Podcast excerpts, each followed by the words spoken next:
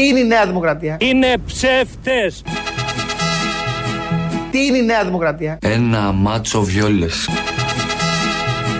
Τι είναι η Νέα Δημοκρατία? Είμαστε απατεώνες, είμαστε απαράδεκτοι, είμαστε φρικτοί. Για αυτό το πράγμα ιδρύθηκε η Νέα Δημοκρατία, αυτό είμαστε. Τι είναι η Νέα Δημοκρατία? Είναι κλέφτες και καραγκιόζηδες και το λέει και ο πατέρας μου που είναι 116 χρόνων, πάρτον. Hey, Jalisco, Jalisco, Jalisco, tú tienes tu novia que es Guadalajara. Τι είναι η Νέα Δημοκρατία? Η μάσα, η ρεμούλα. Για αυτό το πράγμα ιδρύθηκε η Νέα Δημοκρατία, αυτό είμαστε. Muchacha bonita, la perla marrana. Τι είναι η Νέα Δημοκρατία? Πατσάς, πατσάς, ψιλοκομμένος. De todo Jalisco es mi Guadalajara. Τι είναι η Νέα Δημοκρατία? Τα σκαμπό μου και τα αρχίδια μου! Μαλάκα! Όλα αυτά και άλλα τόσα είναι η Νέα Δημοκρατία. Αυτό το ηχητικό το φτιάχναμε το πρωί. Πριν ακούσουμε τον Κυριάκο Μητσοτάκη, πριν περίπου μισή ώρα, 40 λεπτά, να αγοράζει τις ψήφους των νέων ανθρώπων και να τους υποτιμά αφάνταστα, δίνοντάς τους 150 ευρώ στον καθένα για ένα κομβικό θέμα της ζωής τους και της υγείας τους, που είναι ο εμβολιασμός. Να εξαναγκάζει, να δωροδοκεί μικρούς ανθρώπους, νέους ανθρώπους και να τους βάζει σε αυτού του τύπου τις αξίες, της ανταλλαγής και αυτού του τύπου της υλικής επιβράβευσης για να κάνουν κάτι που θα έπρεπε με την πειθό και με τη συνείδηση να καταλάβουν οι νέοι. Τους δίνει μια κάρτα, το ακούσατε στις ειδήσεις, θα ακούσουμε και τα ηχητικά στην πορεία. Τους δίνει μια δωροκάρτα με την πρώτη δόση του εμβολίου που θα μπορούν 150 ευρώ, τόσο αποτιμάται από τη Νέα Δημοκρατία η υγεία των νέων ανθρώπων και τόσο εκτιμάται η αξιοπρέπεια των νέων ανθρώπων. Έτσι λοιπόν θα παίρνουν τη δωροκάρτα με την πρώτη δόση του εμβολίου και θα μπορούν να πηγαίνουν σε μουσεία, συναυλίες, ταξίδια ή δεν ξέρω εγώ τι άλλο. Ο Άδωνης Γεωργιάδης έθετε αυτό το ερώτημα και τις απαντήσεις που βάλαμε εμείς για το τι ακριβώς είναι η Νέα Δημοκρατία στην διαδικτυακή συνέντευξη που έδωσε στην Όλγα Τρέμη στο 247. Όχι, στο News Bomb, με όλα αυτά τα πολλά που έχουμε. Έχουμε μπερδευτεί κι εμείς, γιατί παντού Άδωνη βλέπουμε, είναι η αλήθεια. Όπου γυρίσουμε δεν σωζόμαστε. Αν δεν είναι στα καράλια, θα είναι και στα διαδίκτυα τώρα και στα site. Έτσι λοιπόν εκεί έδωσε ο ίδιος απάντηση για το τι ακριβώς είναι η Νέα Δημοκρατία και νομίζω ίσως είναι καλύτερη από αυτή που φτιάξαμε εμείς με το μοντάζ. Σήμερα το κόμμα σας πώς αυτοπροσδιορίζεται? Είναι δεξιά, είναι κέντρο δεξιά, είναι κέντρο? Είμαστε το κόμμα του Κωνσταντίνου Καραμανλή. Αϊ, θεμ την τροπή. Αυτός μας ίδρυσε και είπε δεξιά από την κεντροαριστερά μέχρι τη δεξιά. Αυτό, για αυτό το πράγμα ιδρύθηκε η Νέα Δημοκρατία, αυτό είμαστε. Λοιπόν, αυτό η Νέα Δημοκρατία την ξέραμε δεξιά. Είναι δεξιά, η Νέα Δημοκρατία ήταν πάντα κεντροδεξιά. Τι είναι η Νέα Δημοκρατία? Είναι το κόμμα του μέτρου και της ευθύνης. Αυτό είναι η Νέα Δημοκρατία. Δηλαδή τι είστε, κεντροδεξιά? Και πόσο εκπροσωπούνται οι οπαδοί σας ή οι ψηφοφόροι σας που ανοίγουν στη λεγόμενη λαϊκή δεξιά και που έχουν ζόρι, τραβάνε ζόρι? Η Νέα Δημοκρατία έχουν εμένα. Δεν στεναχωρίζουν. Α, μοιράζονται ρόλους δηλαδή.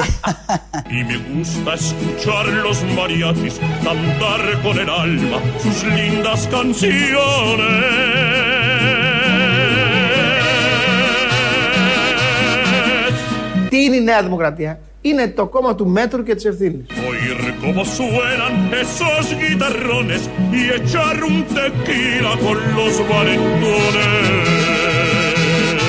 Είμαστε το κόμμα του Κωνσταντίνου Καραμανλή. Αϊ, θεμ την τροπή. Αυτός μας ίδρυσε. Δηλαδή όλο αυτό που βλέπουμε τώρα με Άδωνη, Βορίδη, όλους τους υπόλοιπους, ακόμη και αντιλήψεις από τον ίδιο τον Κυριάκο Μητσοτάκη, είναι κόμμα Κωνσταντίνου Καραμανλή. Δηλαδή αν υπήρχε ο Κωνσταντίνος Καραμανλής θα έλεγε «ΟΚ, αυτό είναι το κόμμα που ίδρυσα και έφτιαξα». Και όταν ήταν στο Λάος και στον Καρατζαφέρη, τι κόμμα ήταν τότε, τι κάναν οι δεξιοί που τώρα έχουν τον ίδιο τον Άδωνη και κανέναν άλλον, όπως λέει ο ίδιος, μέσα στη Νέα Δημοκρατία. Αυτά τα ωραία με την μπλε πολυκατοικία και με τη δεξιά και το κόμμα του μέτρου και της ευθύνης. Είναι πιο ωραίο το δικό του παρά τα δικά μας που βάλαμε πριν, το ξαναλέω. Χατζηδάκης, Κωστής Χατζηδάκης, υπουργός του κόμματος του μέτρου και της ευθύνης. Θέλει και αυτός να πει τη λέξη ευθύνη, τη λέει με ύφος Μαυρογιαλούρου, Κωνσταντάρα, που σαν σήμερα το 1985 έφυγε από την ζωή. Ο Κωνσταντάρας, ο Χατζηδάκης υπάρχει, ο κακός Χατζηδάκης, ο Κωστής, όχι ο καλός.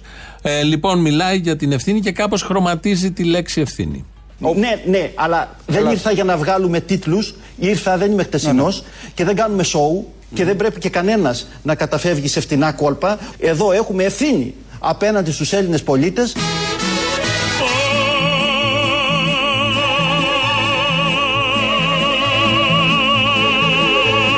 Εδώ έχουμε ευθύνη.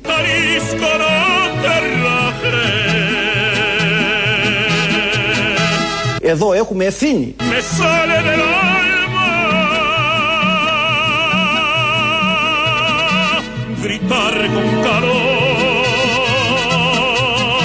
Τι είναι η Νέα Δημοκρατία? Κλόουν. Πώς είναι ο κλόουν? Ξέρεις τι είναι ο κλόουν?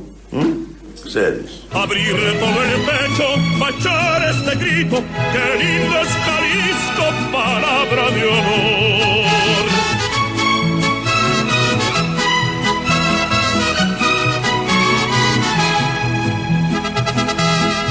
Τι είναι η Νέα Δημοκρατία? Σκατά. Το είμαστε.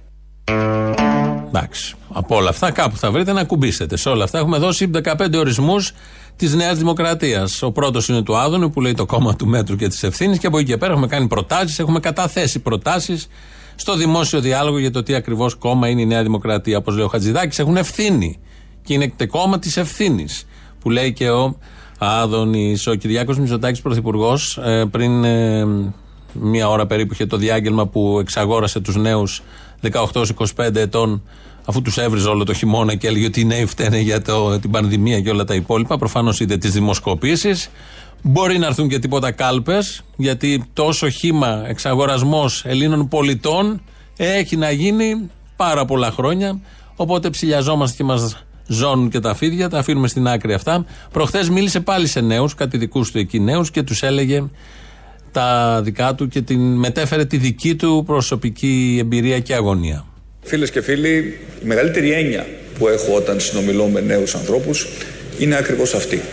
Ότι δεν αισθάνομαι ότι θα τα καταφέρω όσο καλά τα κατάφεραν οι γονείς μας, οι παππούδες και οι γιαγιάδες μας. Μπράβο!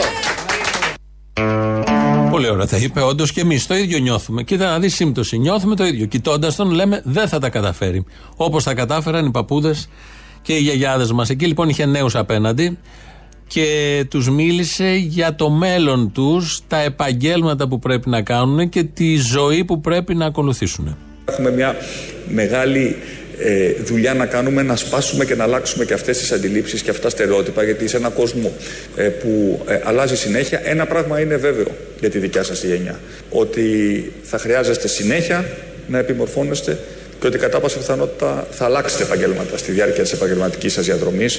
Άρα αυτό το οποίο πρέπει να κρατήσετε ως σημαντικότατη αρετή στην δικιά σας διαδρομή προσωπικής ανάπτυξης είναι η προσαρμοστικότητα και η ανθεκτικότητα. Η δυνατότητα να ξεπερνάμε δυσκολίες, να αλλάζουμε και να προσαρμοζόμαστε και να μαθαίνουμε συνέχεια. Αυτή είναι η μεγάλη πρόκληση για την δικιά σας τη γενιά.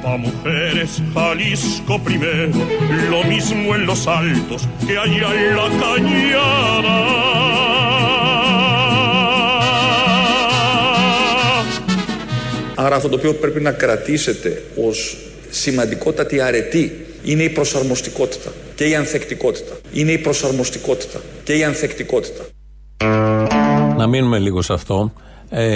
Το λέει εδώ προσαρμοστικότητα και ανθεκτικότητα, γιατί έτσι πια είναι η σύγχρονη εποχή, και δίνει και οδηγίες, ως έμπειρος που έχει δουλέψει φαντάζομαι, στους νέους που είχε απέναντί του. Πώς ακριβώς τους θέλει όλο αυτό το σύστημα? Γυρολόγους με σκυμμένο το κεφάλι, με πτυχία όλοι, με μεταπτυχιακά, ζήτουλες, προσκυνημένοι, μονίμως αναζητούντες το καλύτερο, ψάχνοντας αενάως το ιδανικό σε ένα σύστημα που συνεχώς ζητάει. Σε ένα σύστημα που σε θέλει πολεμιστή στη ζούγκλα της εργασίας, σκοτώνοντας και πατώντας πάνω σε πτώματα. Σε ένα σύστημα που σε θέλει δούλο της καριέρας. Κάπως έτσι το εννοεί όλο αυτό με την προσαρμοστικότητα και την ανθεκτικότητα.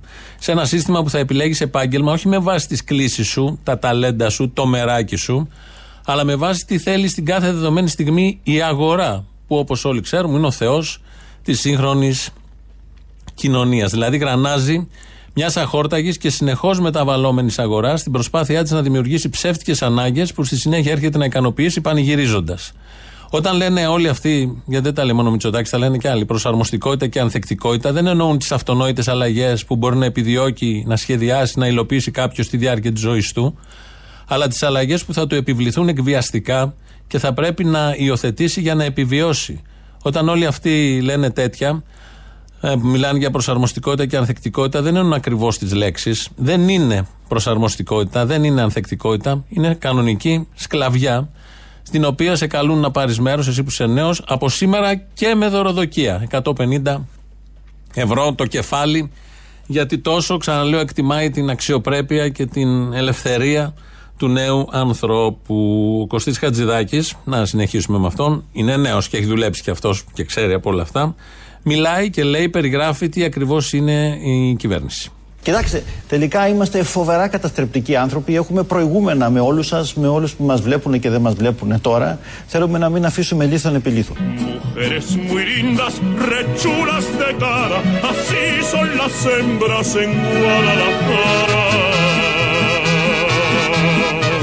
Κοιτάξτε, τελικά είμαστε φοβερά καταστρεπτικοί άνθρωποι. Μπράβο!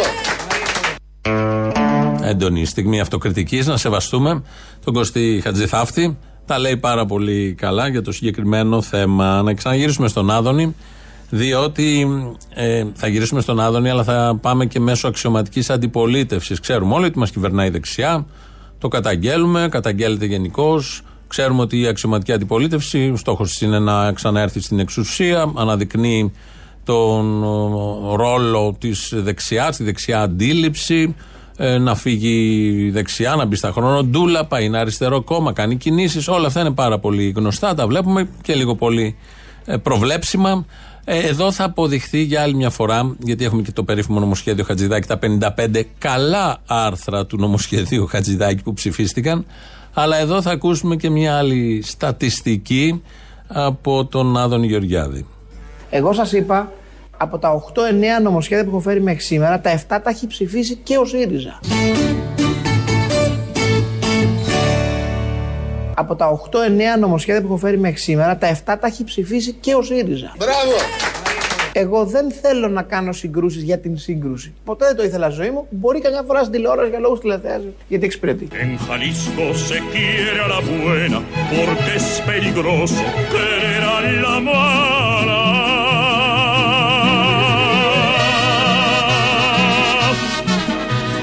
το ήθελα στη ζωή μου. Μπορεί καμιά φορά στην τηλεόραση για λόγους τηλεθέασης, γιατί εξυπηρετεί.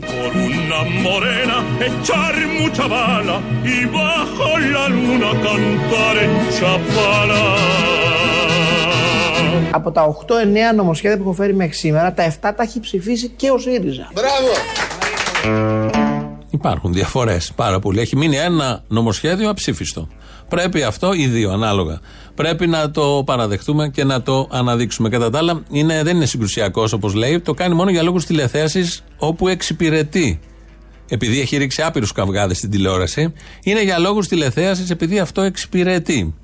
Το είπε μόνος του, χωρίς να πιεστεί, βγάζει ο καθένας όποιο συμπέρασμα ακριβώς θέλει. Πάμε λοιπόν στον Κυριάκο Μητσοτάκη. Πριν περίπου μια ώρα έκανε το μίνι αυτό διάγγελμα και ένα μίνι υπουργικό συμβούλιο που λέγανε τι κίνητρα θα δώσουν σε όσους έχουν κάνει εμβόλιο, και ήρθε η συζήτηση στους νέους ανθρώπους 18-25 ετών και εκεί λοιπόν ανακοίνωσε την περίφημη κάρτα. Και αναφέρομαι στους περίπου 940.000 νέους μας από 18 έως 25 ετών. Είναι τα παιδιά που επί τόσους μήνες είδαν τις σπουδές τους να αναστατώνονται, είδαν τους φίλους τους να απομακρύνονται, τα ταξίδια, τη διασκέδαση, ουσιαστικά να χάνονται. Από σήμερα λοιπόν στους νέους μας ανοίγεται ένα ακόμα παράθυρο ελευθερίας για τον ελεύθερο χρόνο τους. Με την πρώτη δόση του εμβολίου τους θα αποκτούν αυτόματα μια προπληρωμένη κάρτα ύψους 150 ευρώ. Περάστε κόσμε, περάστε κόσμε, ύψους 150 ευρώ. Περάστε κόσμε, περάστε κόσμε, ύψους 150 ευρώ. Αυτή, όπως θα δούμε και στη συνέχεια πιο αναλυτικά, θα καλύπτει εισιτήρια για ταξίδια, έξοδα για ξενοδοχεία, αλλά και την είσοδο σε χώρους πολιτισμού, σε συναυλίες, σε σινεμά, σε θέατρα, σε μουσεία. Περάστε κόσμε! Περάστε κόσμε! Η κάρτα θα δημιουργείται αυτόματα με τον άμκα του κάθε νέου που θα έχει εμβολιαστεί μέσα στο 2021.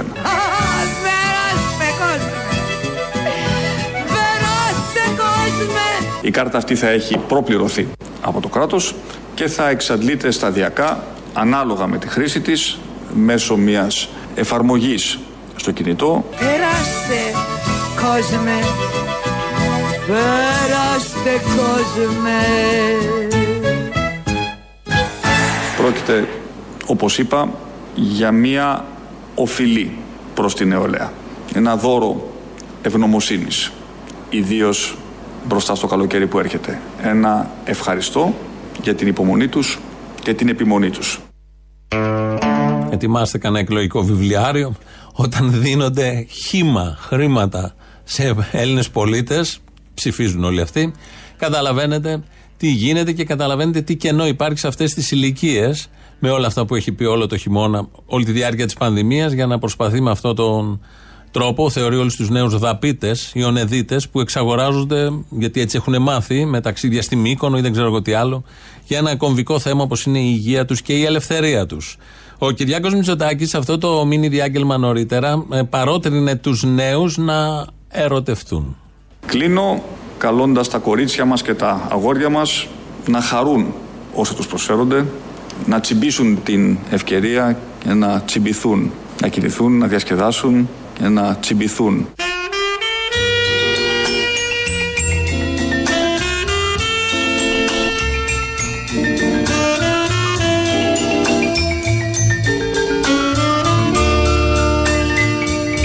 Και να τσιμπηθούν. Το έλεγε από εδώ, το έλεγε από εκεί. Καλεί τους νέους, τώρα που θα έχουν και λεφτά, 150 ευρώ μια κάρτα, να τσιμπηθούν. Το χρησιμοποιούμε στην ελληνική γλώσσα, λέμε είμαι τσιμπημένος κτλ. Αμέσως μετά, επειδή με το τσιμπηθούν δεν έγινε ο ίδιος σαφής, το είπε χήμα για να το καταλάβουν όλοι. Κλείνω καλώντας τα κορίτσια μας και τα αγόρια μας να χαρούν όσο τους προσφέρονται, να τσιμπήσουν την ευκαιρία και να γαμηθούν. Από σήμερα λοιπόν, στους νέους μας ανοίγεται ένα ακόμα παράθυρο ελευθερίας για τον ελεύθερο χρόνο τους. Να τσιμπήσουν την ευκαιρία και να γαμηθούν, ιδίως μπροστά στο καλοκαίρι που έρχεται. Όχι στο φθινόπωρο, μπροστά στο και το φθινόπωρο δεν ξέρουμε να έχουμε κάλπες. Το καλοκαίρι εδώ, μπροστά στο καλοκαίρι, κάλεσε ο Πρωθυπουργός, το παίξαμε και χήμα, γιατί εφόσον το λέει ο Πρωθυπουργός δεν μπορούμε να επέμβουμε, ζητάει κάτι άμεσο από τους νέους ανθρώπους, αυτά τα πάρα πολύ ωραία, από την πολιτική ζωή της χώρας, με τους εξαγορασμούς και γενικότερα με αυτή την αντίληψη που αντιμετωπίζει όλους και τα βλέπει όλα με χρήματα, με ανταλλαγή, με αντάλλαγμα, με δώρα, δωράκια και άλλες τέτοιες παροχημένες, εντελώς παροχημένες, ξεπερασμένες αντιλήψεις, επειδή λανσάρονται και ως σύγχρονοι. Πριν, τι έχουμε τώρα, 21, πριν 6 χρόνια, σαν χτες το βράδυ, είχαμε το διάγγελμα από τον τότε Πρωθυπουργό γιατί κλείναν οι τράπεζες, πηγαίναμε σε δημοψήφισμα, οι τράπεζες κλείσαν 2 μέρες μετά. Είχαμε την ανακοίνωση του δημοψηφίσματος 27 Ιουνίου του 2015 και θυμηθήκαμε τον Βαρουφάκη που θα έκανε τη ρήξη. Αν θυμάσαι και στη Βουλή, στην δευτερολογία μου ιδίως, αναφέρθηκα στο εξής, ότι για να διαπραγματευτείς, ώστε να έχεις συμφωνία, πρέπει να μπορείς να διανοηθείς τη ρήξη. Αν δεν μπορείς να διανοηθείς τη ρήξη, όπως δεν μπορούσαν οι προηγούμενες 3 κυβερνήσεις, τότε δεν διαπραγματεύεσαι. Πας, μιλάς, στο τέλος κάνεις αυτό που σου λένε. Έτσι. Αν δεν μπορείς να φανταστείς ότι θα μπορείς. Μια μερίδα του λαού το έχει αυτό στο μυαλό του, ότι έτσι έγινε τελικά. Με άλλα λόγια, εγώ πώς το σκεφτόμουν και το συνεχίζω να το σκέφτομαι. Διανοείσαι τη ρήξη για να μην γίνει. Και γιατί να γίνει η ρήξη τώρα για ένα 30% που διαφωνούμε, αφού στο 70% του μνημονίου τα είχαμε πάει πάρα πολύ καλά και συμφωνούσαμε γιατί ήταν καλό, δεν ήμασταν τίποτα ανεγκέφαλοι. Εμείς τι δεσμευόμαστε να κάνουμε στη διάρκεια αυτών των μερικών μηνών. Θα καταθέσουμε και θα βάλουμε μπροστά βαθιές μεταρρυθμίσεις. Σε αυτές τις μεταρρυθμίσεις θα προσθέσουμε περί το 70% των μεταρρυθμίσεων ή δεσμεύσεων που υπάρχουν στο υπάρχον μνημόνιο. Δεσμεύσεις με τις οποίες ως όφρονες άνθρωποι δεν έχουμε καμία αντίρρηση. Σόφρονες. Ορίστε, είναι σόφρονες οι άνθρωποι. Τα έλεγε αυτά ο Βαρουφάκης τότε στη Βουλή. Τα θυμηθήκαμε γιατί είναι και η επέτειος. Οπότε μας ήρθανε στο νου. Ποιος θα έλεγε όλα αυτά? Το asset. Κύριε Χατζηνικολάου, επιτρέψτε μου να ξεκαθαρίσω από την αρχή ότι τόσο εγώ όσο και το σύνολο της κυβέρνησης. Στηρίζετε τον κύριο Βαρουφάκη, δεν μπορείτε να κάνετε διαφορετικά. Όχι, δεν το λέω τυπικά. Το λέω ουσιαστικά. Ο Γιάννης ο Βαρουφάκης είναι ένα σημαντικό asset για την κυβέρνηση και για τη χώρα. Για την Ευρώπη και για τον κινηματογράφο. Γιατί πάνω σε αυτόν βασίστηκε η κορυφαία πατάτα που είχε κάνει ο Γαβράς και έκανε αυτή την ταινία. Κομμωδία, όσοι δεν την έχετε δει, τώρα που είναι και καλοκαίρι. Δείτε την, μια που και έχουμε τις επετείους σήμερα αυτή. Μεθαύριο κλείσαν οι τράπεζες, αύριο κλείσαν οι τράπεζες και 5 Ιουλίου είναι το περίφημο δημοψήφισμα που κλαίει η σύζυγος κάθε χρόνο. Έτσι λοιπόν, φτάσαμε από το όχι, δεν θα έρθει μνημόνιο, ότι εφάρμοσα ρεαλιστική πολιτική και πήρα απόφαση, έτσι λέει, να μην πάμε όλοι στο Ζάλογκο. Σας καλώ λοιπόν να ξαναγράψουμε μαζί ιστορικές στιγμές ανάτασης και ελευθερίας. Σας καλώ την Κυριακή να πείτε ξανά ένα μεγάλο και περήφανο όχι στα τελεσίγραφα. Και δεν μετανιώνω, κυρίες και κύριοι συνάδελφοι, που αποφάσισα το συμβιβασμό έναντι του ηρωικού χορού του Ζαλόγκου για τη μεγάλη πλειοψηφία των Ελλήνων και των Ελληνίδων.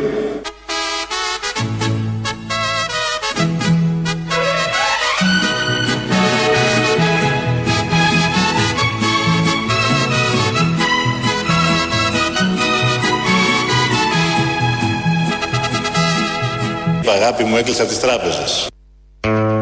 Έτσι λοιπόν, σας καλώ να πείτε όχι περήφανο και μετά αποφάσισα να μην πάμε όλοι στο Ζάλογκο. Όταν καλούσε να πούμε το όχι, δεν ήταν κάλεσμα προς το Ζάλογκο. Εγώ δεν το έχω καταλάβει καλά.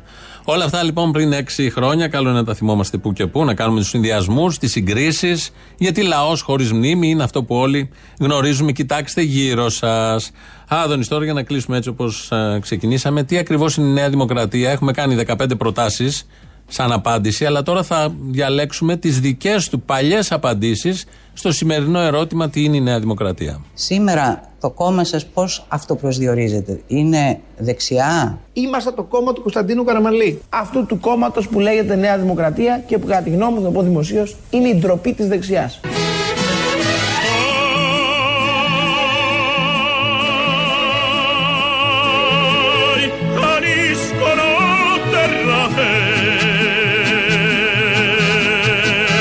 Είναι η Νέα Δημοκρατία. Πασόκ και Νέα Δημοκρατία είναι δύο κόμματα κλεπτών και ψευδών.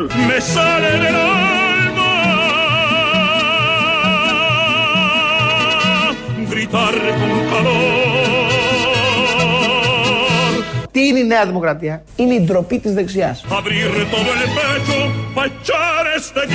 Τι είναι η Νέα Δημοκρατία? Είναι η ντροπή της δεξιάς.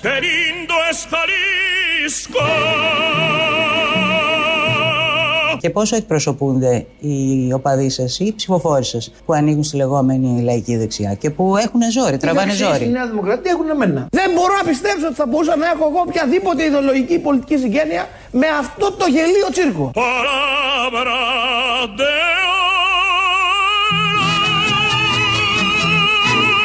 Τι είναι η Νέα Δημοκρατία? Αυτό το γελίο τσίρκο. Αυτός θα έχει πει χειρότερα. Ό,τι και να πούμε εμείς για τη Νέα Δημοκρατία, τους χαρακτηρισμούς του Άδωνη παλιότερους, δεν πρόκειται να τους φτάσουμε. Αυτά τα ωραία σήμερα.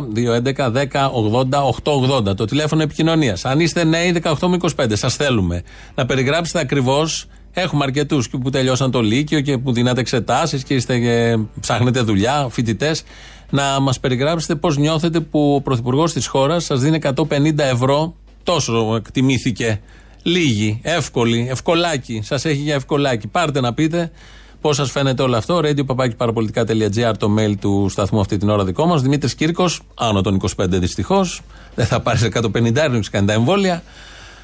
Ρυθμίζει τον ήχο στο ελληνοφρένια.net.gr. Εκεί μας ακούτε τώρα live μετά ηχογραφημένους. Το επίσημο site του ομίλου. Στο YouTube Ελληνοφρένια Official. Από κάτω έχει και διάλογο. Στο Facebook, στα podcast. Μας βρίσκεται όπου θέλετε. Πρώτο μέρος του λαού μας πάει στις πρώτες διαφημίσεις. Έλα ρε Αποστολή. Άντε ρε παιδί μου. Αναπούδα. Ναι μωρέ ξέρω ποιος είσαι, λέει και τι θες. Κάθε μέρα παρουσίαση, δεν βαρέθηκες? Έλα τέλειο, να μην τα πω αφού τους ακούω και με... Να μην τα πεις, λέγε. Να τα πω λοιπόν. Αυτός ο Συριζέος ταξιδιτής είναι συμπαθής, αλλά όταν τους πειράζεις και τους δες την αλήθεια, καταπίνουνε το σίκο και την πούκνα και δεν μιλάνε και σου λένε μαλακίες και τρελαίνομαι. Μα τι θα πούνε, μαλακίες είναι το επιχείρημα, είναι αυτό, οι μαλακίες. Τρελαίνομαι με αυτά τα άτομα. Έλα ηρέμησε, θα σου περάσει, καλοκαίρι ήρθε. Σωστό, έλα, καλή συνέχεια. Το καλοκαίρι μαζί θα φύγουμε παρέα. Σκέψου το, είχε τραγουδάκια να σου περάσει. Σκέφτεσαι το μαλάκα από τα ρήφα. Το καλοκαίρι μαζί θα φύγουμε παρέα.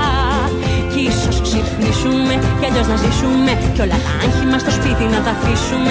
Έλα, ναι, σωστό. Έχω τη γυναικάρα μου δίπλα, έχει ψηθεί εδώ η Δανέζα. Ωραία, το μανάρι, στείλε φωτογραφία. Θα στείλω, είναι ξαπλωμένη. Ξαπλωμένη, νάτη. Έλα, γεια. Αποστολή. Έλα. Τελείωσαν οι Βανελλήνιες. Μπράβο. Όχι ότι θα περάσουμε κάπου. Εντάξει, σημασία όχι, τελειώσανε. Τώρα φίλε ξεκινάει το μέλλον σου. Όρσε. Πήγαινε βγάλε κάρτα ΟΑΕΔ από τώρα. Ποιο μέλλον? Αυτό με την κάρτα ΟΑΕΔ. Να σε ρωτήσω κάτι. Έλα. Γιατί τα πτυχία τα δίνουν σε χαρτιά και όχι σε υπόθετα? Τα πτυχία. Γιατί τα δίνουν σε χαρτιά και όχι σε υπόθετα? Α, το θες υπόθετο, ναι. Για να το κορνιζάρεις. Το υπόθετο τι θα δείξουμε, το τέτοιο σου? Αυτό εκεί θα τα βάλουμε όλοι. Λέγεται παρακαλώ.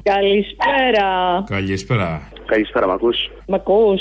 Καλησπέρα. Σ' ακούω. Δεν πεις τίποτα. Είμαστε γεννημένοι ο ένας για τον άλλο. Σε κατάλαβα από τη φωνή. Τέλος. Θέλω να έρθω στη Θεσσαλονίκη, να πάρω ένα λεωφορείο, να με πάει στη Λειψία χωρίς air condition. Υπάρχουν λεωφορεία τα οποία δεν διαθέτουν κλιματιστικό? Ναι, βεβαίως. Είναι τα λεωφορεία που μας παραχώρησε ο Δήμος της Θεσσαλονίκης. Αυτά της Λειψίας είναι? Ναι, αυτά της Λειψίας. Ωραία, και τι έγινε? Μωρή τράβα στη Λειψία, ωραία, τι να το κάνεις air condition? Με 40 βαθμούς δεν χρειάζεται.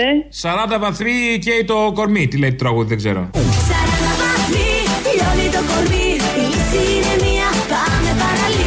Αποστόλη, θέλω να έρθω στη Θεσσαλονίκη να σε δω στην παράσταση στην Αρετσού στις πόσο Ιουλίου? 5 Ιουλίου. 5. Θα έρθεις με τα λεωφορεία αυτά, δεν θα καταφέρεις να δεις παράσταση, θα έχεις λιώσει μέσα. Φοβάμαι όμως να ταξιδέψω, έχω κάνει μόνο την πρώτη δόση και φαντάσου είχα προτεραιότητα στο εκπαιδευτικός. Ποιο εμβόλιο? Pfizer. Έχεις και σκυλί? Έχω. Έλα. Ναι. Πώς το λένε? Μπέλα Τσάο. Μάλιστα. Έχει και επώνυμο.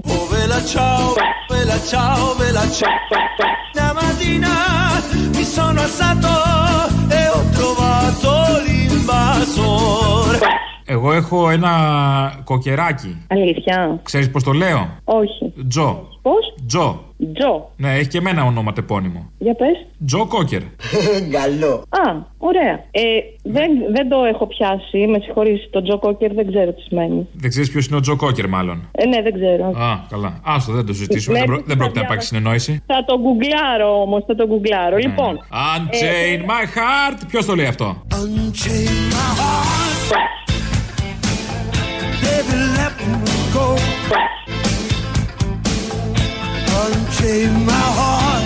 Οι γνώσεις μου γύρω από την ξένη μουσική είναι σχεδόν ανύπαρκτες. Καλά, κατάλαβα, κνίτησα, Το ξέρω από την εκπομπή σας. Όμως, μία συνάδελφός μου, νεότατη, 30 χρονών, δεν ήξερε τους εσκάπε και την κόλλησα στον τοίχο. Σκληρό, μπράβο.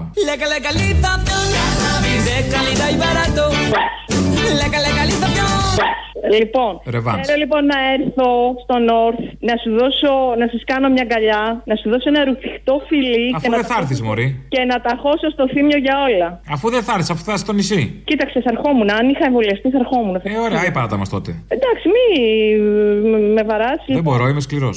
Το ξέρω.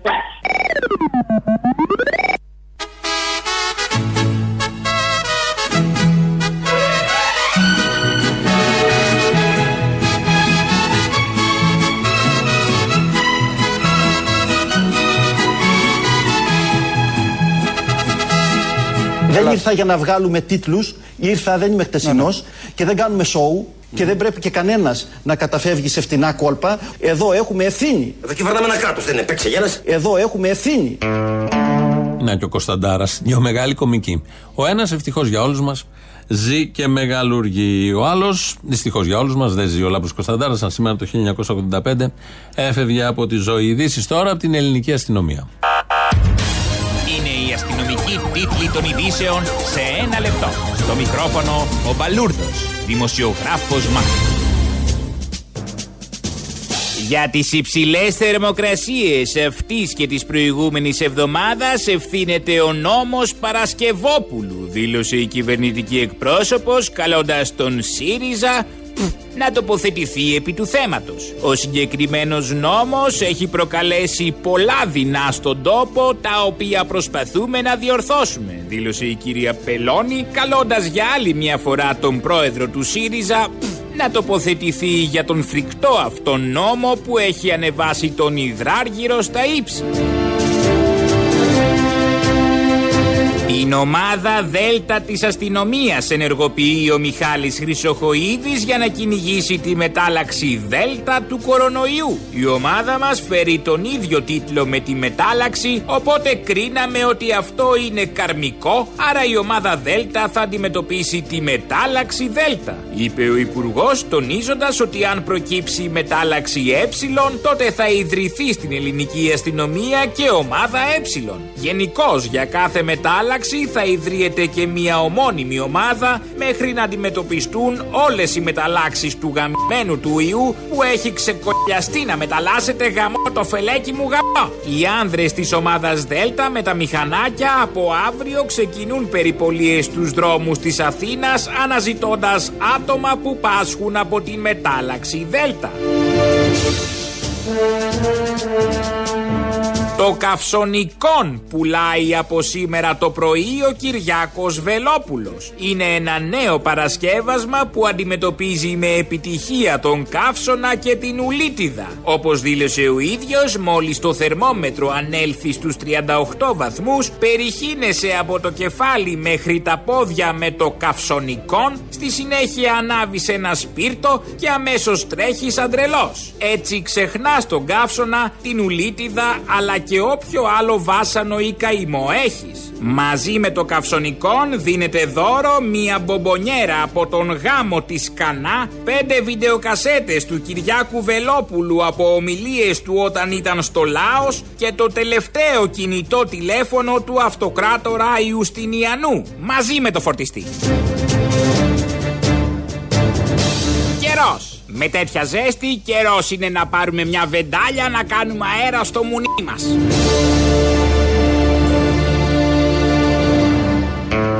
Μας έχει πιάσει λίγο το καλοκαίρι, φαίνεται από διάφορα 5 λεπτά, αποδεικνύεται νομίζω.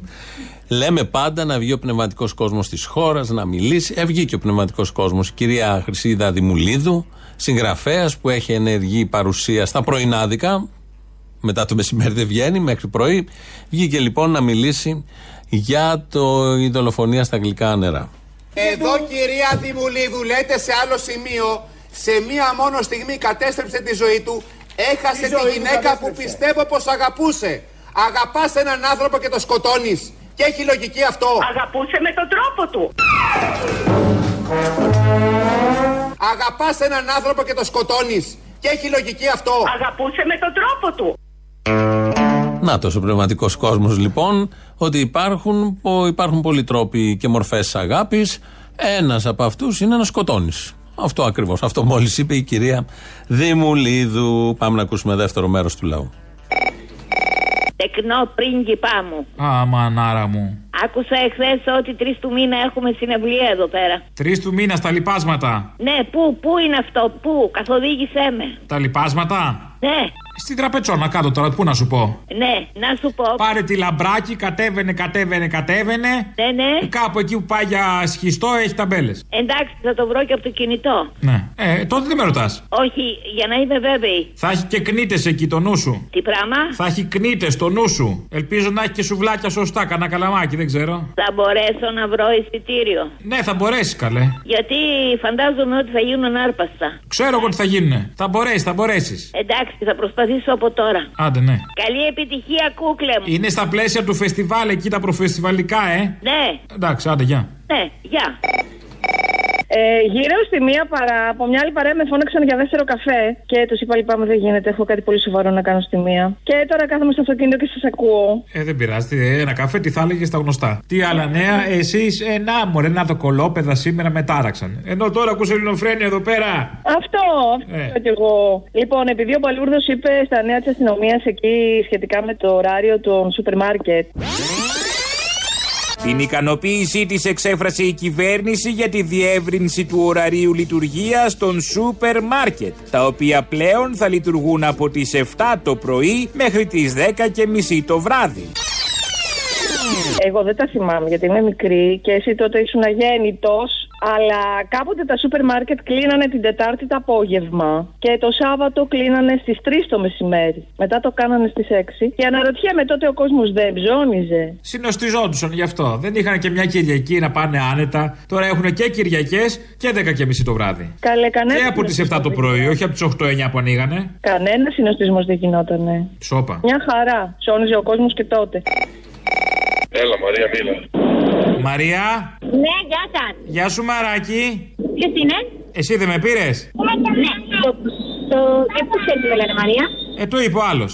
Α, ναι. Θέλω να μου πείτε το πρόγραμμα για τον Ιάρχο. Το πρόγραμμα?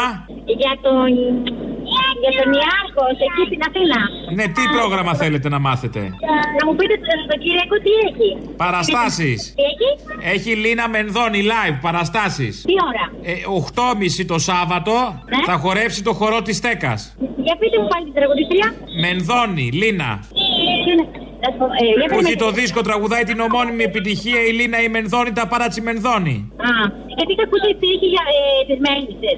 Έχει, ναι, οι μέλισσες ανοίγουνε. Όχι, το συγκρότημα μέλισσες νομίζω έχει. Ναι, ανοίγουνε το πρόγραμμα και θα εμφανιστούν και μερικοί ηθοποιοί από τις Άγριες Μέλισσες. Ναι. Ο Δούκας ο Σεβαστός. Ναι. Θα είναι. Ναι. Και η Λενιό. Δεν καταφέραν οι άλλοι, έχουν αρχίσει περιοδίες. Ναι. Και ο Βότσκαρης. Θα είναι και ο Βότσκαρης, θα κάνει δολοφονία live. Live πάνε κι άλλο. Live πάνε αυτό. Ναι, ναι, ζωντανό. Λίνα live. Θα έχεις και ζωντανό σκυρόδεμα. Εκεί θα απλώσει ένας ονιάρχος, ένα καινούριο αρχαιοελληνικό από τα καλά αυτά που βάζει στην Ακρόπολη. Ναι, τι εισιτήριο έχει? Δεν είναι τίποτα, 70€. Έρχεται από μακριά το σκυρόδεμα. Όχι το εισιτήριο για να πούμε εμείς μέσα. Τι εισιτήριο θα έχει? Το ίδιο λέμε. Γιατί είμαστε πολλοί, ερχόμαστε Αθήνα τώρα 5. Α, είναι πολύ μωρό. Τώρα τι να καταλάβει πολύ να Μενδώνει, είναι υψηλή τέχνη, το μωρό δεν θα καταλάβει. Όχι, πόσο θα είναι το εισιτήριο καλέ, να μπούμε μέσα, πώς το λένε? Είναι 70€, είναι 70€ γιατί κάνουν περιοδεία. Το άτομο 70€? Το άτομο, ναι. Δεν φτιάχνουμε. Ο πολιτισμός αξίζει, άμα δεις κάτι, γιατί τα musical έξω γιατί τα βλέπετε και τα πληρώνετε? Ναι, 350€ για να έρθουμε να δούμε εκείνη την είπατε. Θα τα πάρετε πίσω όμως από το κράτος. Πώς τα πάρουμε πίσω? Άμα τα δηλώσεις αυτά στην εφορία τα παίρνεις πίσω για ψυχική οδύνη. Αποζημίωση. 70€ για την αυλία και έτσι. Να, εγώ. Γεια σας. Μα τι γλώσσα. Δεν είστε για πολιτισμό. Από 70€. 70€. Μουρμουράει ακόμα,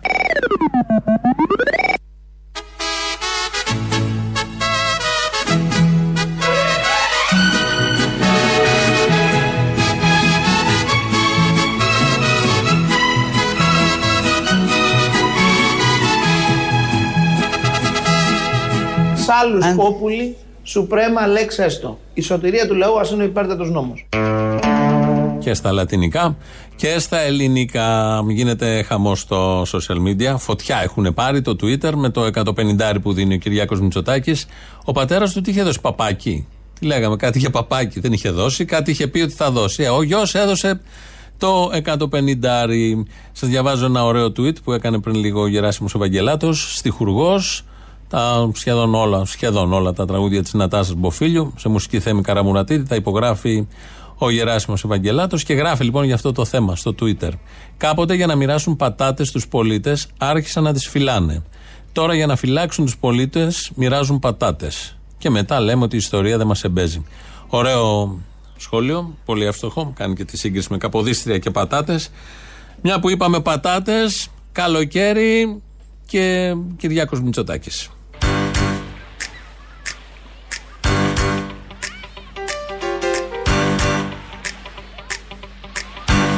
Και αυτό το καλοκαίρι. Σου υπόσχομαι αυτό το καλοκαίρι να είναι ένα από τα πιο ωραία. Για μας μωρό μου. Και αυτό το καλοκαίρι. Με χρώμα θάλασσι θα ζωγραφίζουμε τον έρωτα παρέα. Σαν το όνειρό μου. Θα είναι με άλλα λόγια μια ευκαιρία να δούμε τα πράγματα διαφορετικά. Άρα αυτό το οποίο θέλουμε να επικοινωνήσουμε είναι ότι το καλοκαίρι δεν είναι απλά μια εποχή. Είναι μια αντίληψη. Η ανάμνηση απ' την κρίση θα σου μείνει για forever. Μια ματιά στα πράγματα. Ελεήστε τα όματα. Άρα αυτή η ματιά στα πράγματα μπορεί να μας συνοδεύει όλη της σεζόν. Κόσμο ακούω και κόσμο δεν βλέπω. Και βέβαια μπορεί κανείς να βιώσει και αυτήν την εμπειρία. Γιόλο, γιόλο, γιόλο. Αυτό που μπορώ να σας πω ακούγεται και ο λίγο οξύμορο. Επέστω, χρυσόστομε. Χωρίς κατανάγκη να επισκεφθεί την Ελλάδα. Μπορεί κανείς να βιώσει και αυτήν την εμπειρία χωρίς κατανάγκη να επισκεφθεί την Ελλάδα. Τι λέει? Μαλακίες. Το καλοκαίρι λοιπόν αυτό ανοίγουμε. Δηλαδή άνοιξα ένα μαγαζί αλλά με κλείσανε φυλακή. Για χρέη? Όχι. Τα άνοιξα νύχτα με λωστό. Σταδιακά, αλλά με αισιοδοξία. Βοήθεια Παναγιά. Ανοίγουμε τις πόρτες. Κλείστε τα μπατζούλια καλά. Και τα παράθυρα. Κατεβάστε τις κουρτίνες της Ελλάδος στον κόσμο. Να μας δει κανένα μάτι και μας γουτσώνουν με πόδια και με χέρια. Come to Greece. That we are open and that they're welcome. Welcome to Greece. Do you speak English? Ελληνικά.